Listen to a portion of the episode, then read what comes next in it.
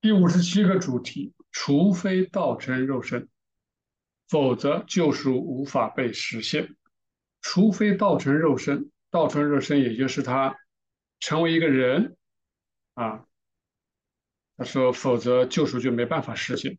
因为耶和华神在其无限本质之中是没办法接近地狱，更不要说进入地狱。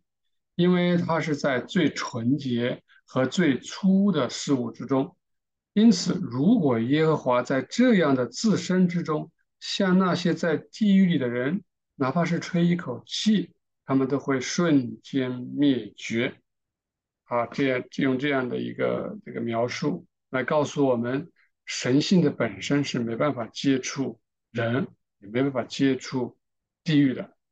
啊，他一定是。通过某种手段，比如说，就像我们所说的成肉身，也就是他也穿上一个人啊，他甚至要成为一个人，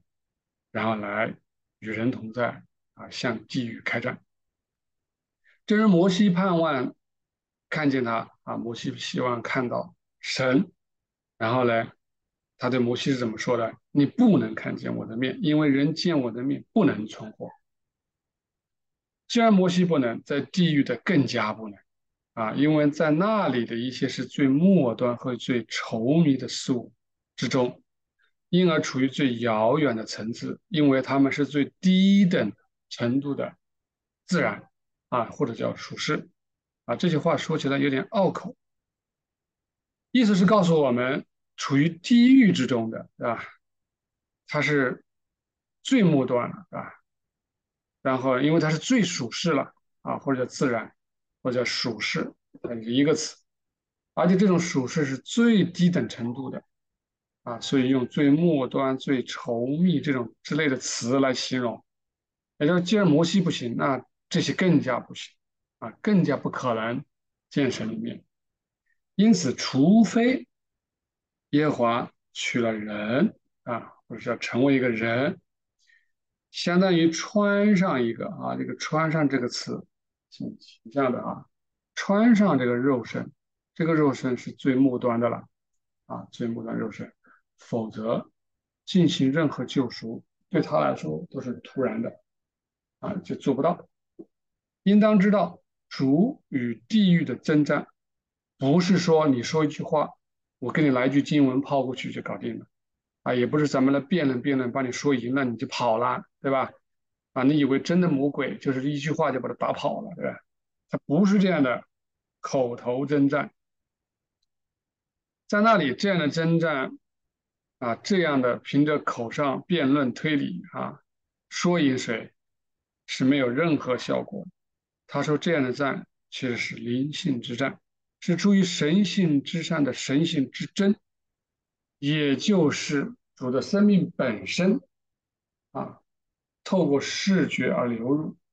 地狱之中，谁也无无法抵挡。它有一股强大的力量，使地狱的魔鬼一觉察到就能逃跑，自行投入深渊，爬进洞穴里躲起来。也就是说，他要一定要到那个地方，已经在那个层次与。